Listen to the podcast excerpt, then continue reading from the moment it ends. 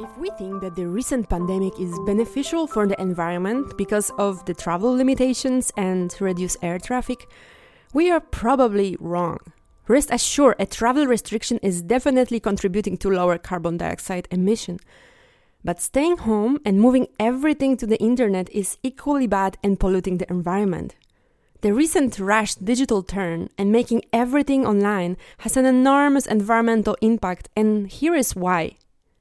Earlier in 2020, I visited probably one of the most guarded places on earth, certainly more secure than the Capitol building in Washington, D.C.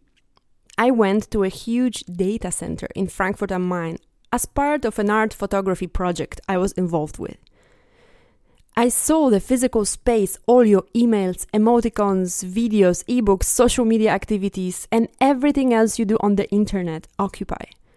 Just as everything in physical life has a material body, occupies physical space, and carries energy, also our digital presences, emoticons, emails, pictures, videos, recordings, ebooks, videos, conferences, and calls, and online concerts and virtual museum tours, and all our digital social life occupies enormous physical space. But not only that, their storing and preserving requires massive supplies of energy. Everything you produce, send, and store online is kept and secure on servers that are located in data center, which is a place that looks like a gigantic factory with powerful industrial energy motors and engines, with extensive cooling down systems and hydraulic power networks.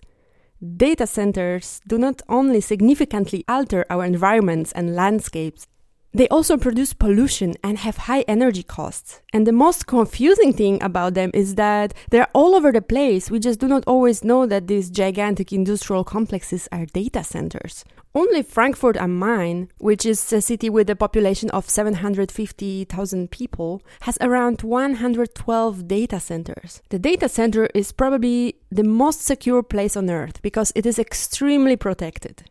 Not only it is really hard to visit it if you do not work there.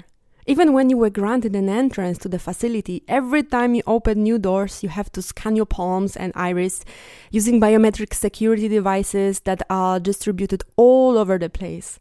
And as I wandered freely around that enormous space with many servers, cables, machines, engines, flickering colors, and sometimes very loud noises, I was thinking that the digital revolution did not end the industrial era and transform us into post industrial. Quite the opposite. The digital revolution moved us towards hyper industrial with irreversible consequences for our planet and our lives. Data mining is like mineral mining, except it's probably worse. And some people say we live now in a fourth industrial revolution. However, what we do mine now did not have before the same physical and material representation. Our emotions and feelings are communicated online as standardized and predicted emoticons. As data, they are physical objects that occupy space and carry the energy and require energy to keep existing.